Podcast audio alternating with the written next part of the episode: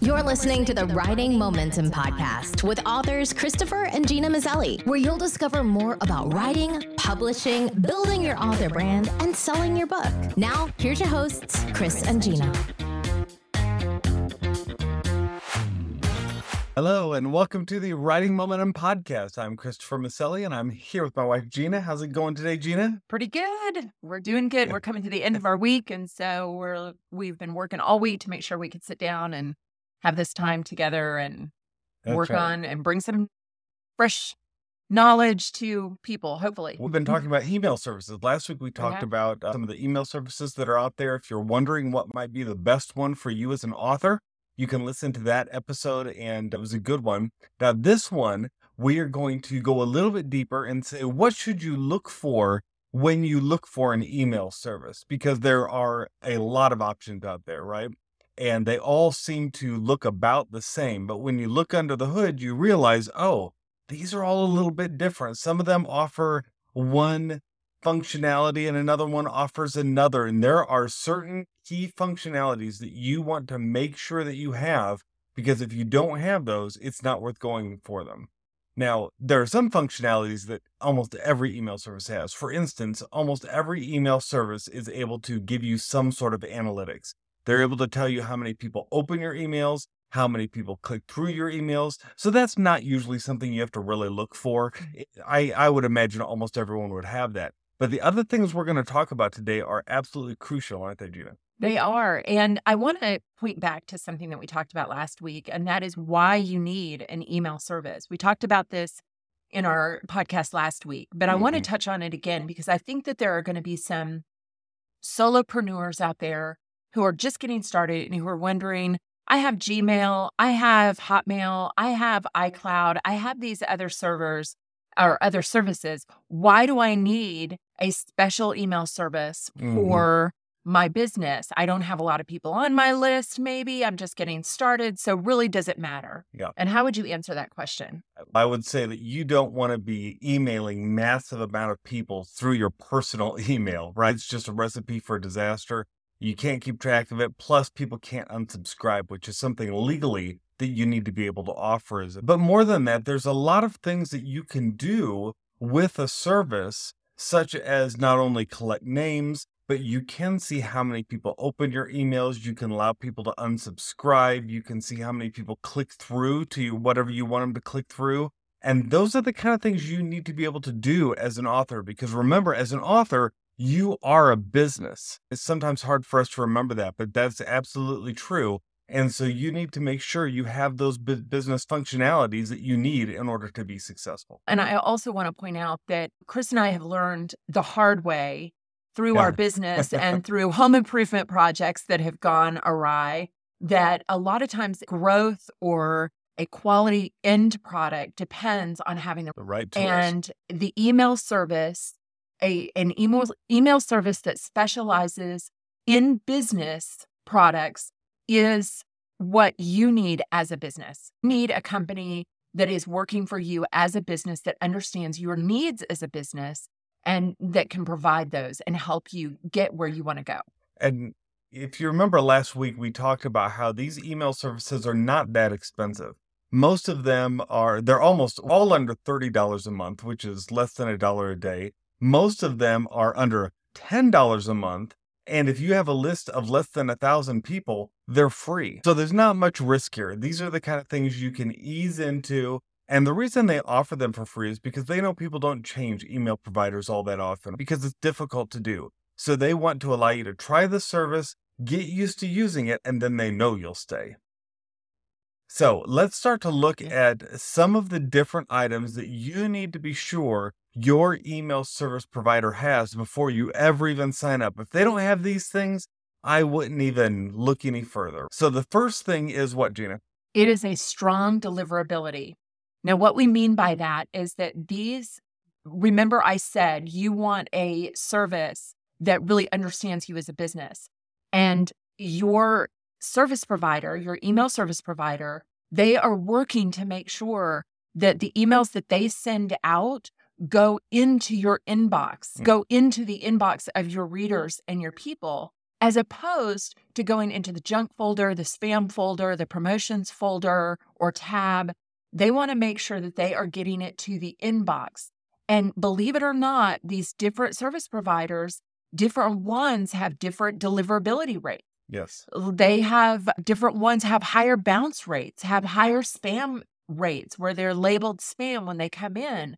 So we want to make sure, you want to make sure that whichever provider you use has a high deliverability rate. That's right. Some of the best deliverability rates today are from MailerLite, ConvertKit, and ActiveCampaign. Those are considered at the very top. And so that's why we often recommend those, because we know they're very solid, very good. There are some others that aren't so bad, like MailChimp, but they've had problem with spammers in the past, and so it's hurt their rating a little bit.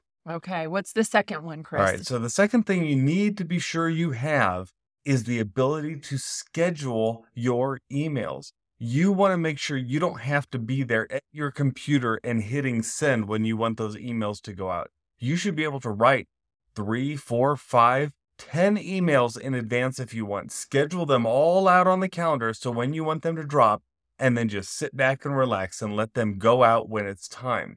Now, I am actually surprised that all email providers don't have this as just a standard something, because it's not that difficult to do in terms of programming, right? And you're essentially just saying, send at this date and time. And so almost all of them offer it, but to my surprise, not all of them do. That was one of the things we found out that MailChimp changed when they changed some of their plans, is they made it to where you had to go to a pro plan to actually have scheduling with a date and a time. And so that's just silly to me. Make sure your provider allows you to schedule your email so that they open it up at the optimal time, so that you're able to make things go out in succession whenever you want to, and then you're good to go. Yes. And I prefer to be able to even choose right down to the minute of when it goes. Yeah. I don't necessarily want an email to go at straight up 9:00. I want to be able to say, send it at 9:04, send it at 8:55. I want to be able to have that kind of customability. Is that a word? Sure. Customization. Maybe that's the better word. I want to be able to have that control as the person pushing the button and buying the product. And it really gets me when to get that functionality that I am not only required to go up to a paid level, but I have to go up to a second paid level. It becomes like a nickel and dime thing of, oh, you want to be able to say exactly when you send it? Oh, then that's going to be another $10 a month. Yeah. That's silliness. No good. That is absolute silliness. That's silliness. All right. What's the next one, Gina? All right. So you want to make sure that your email provider has automation, that you can set up a welcome series, an engagement series, a reactivation series. And you know what? We'll talk about that in a future episode. But you want to have these series of emails that go out so that when a new person comes on your list, these automatically are sent to them. So that means within somebody signs up for your newsletter, they're so excited. Oh, we read your book. It's the best thing. I love what you have to say. Tell me more. And you want to be able to have an automatic email that goes right back out to them that says, I'm so glad you're here. Yes. This is who I am. This is what I'm about. This is what you can expect from me. And I'm so glad you're here. And so that's your welcome series. And like I said, we'll get into some of what these different series are. But these are not just a one and done email. These are a series of emails. We're introducing yourself to someone, and you're letting them know, this is who I am. This is what my message is. These are what my stories are about, those kind of things. And so you want to have that kind of functionality in your email service. Yeah, it's really surprising how many authors do not have a welcome series. They may have a sign up for my newsletter on their webpage, which is not what we recommend. And we have some other thoughts on that. We can talk about that later too.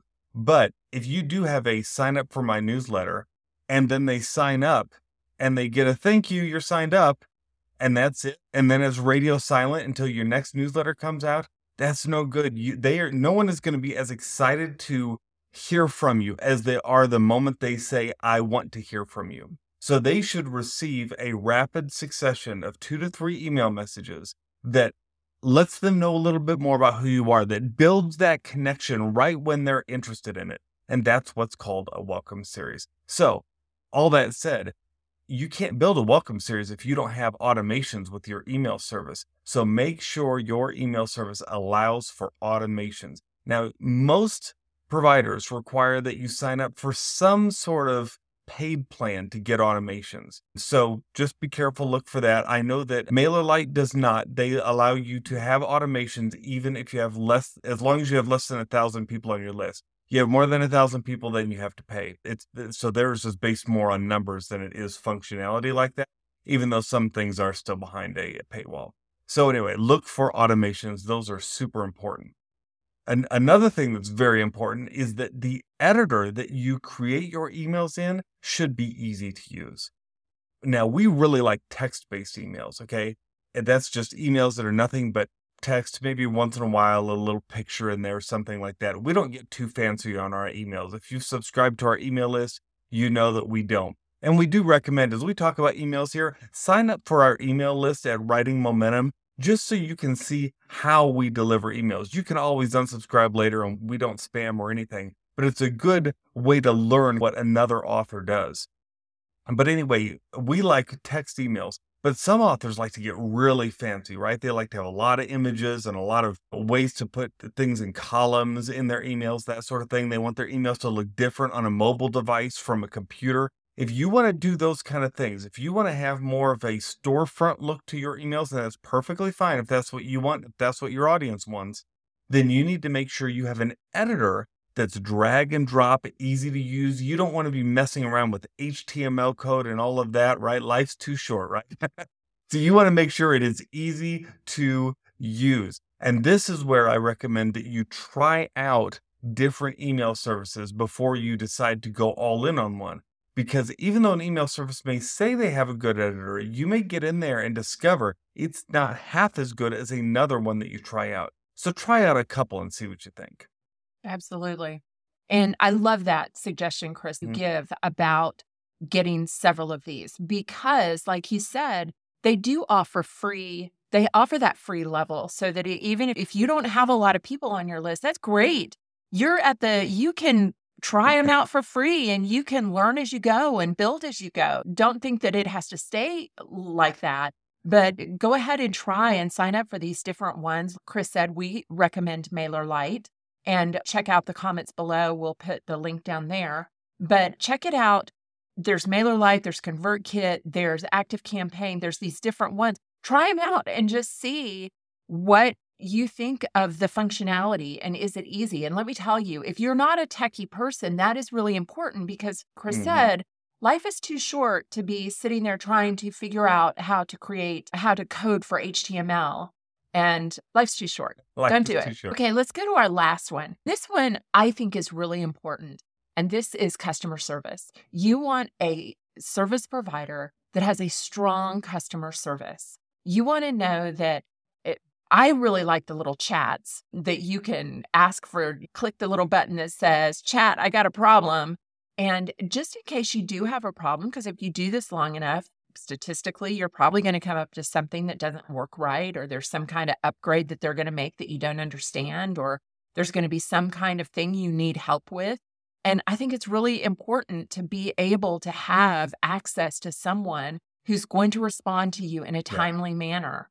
And for an email marketer, which is what you would be doing, you're doing email marketing, that means somebody who's pretty quick on the response. I'm not saying I'll respond to you in a week. I'm saying I'm going to respond to you at least within a couple of hours that I'm going to get back to you and answer your question or direct you in the right direction. Yeah. And just to set your expectations, I think I would expect most email providers to write back within 24 hours.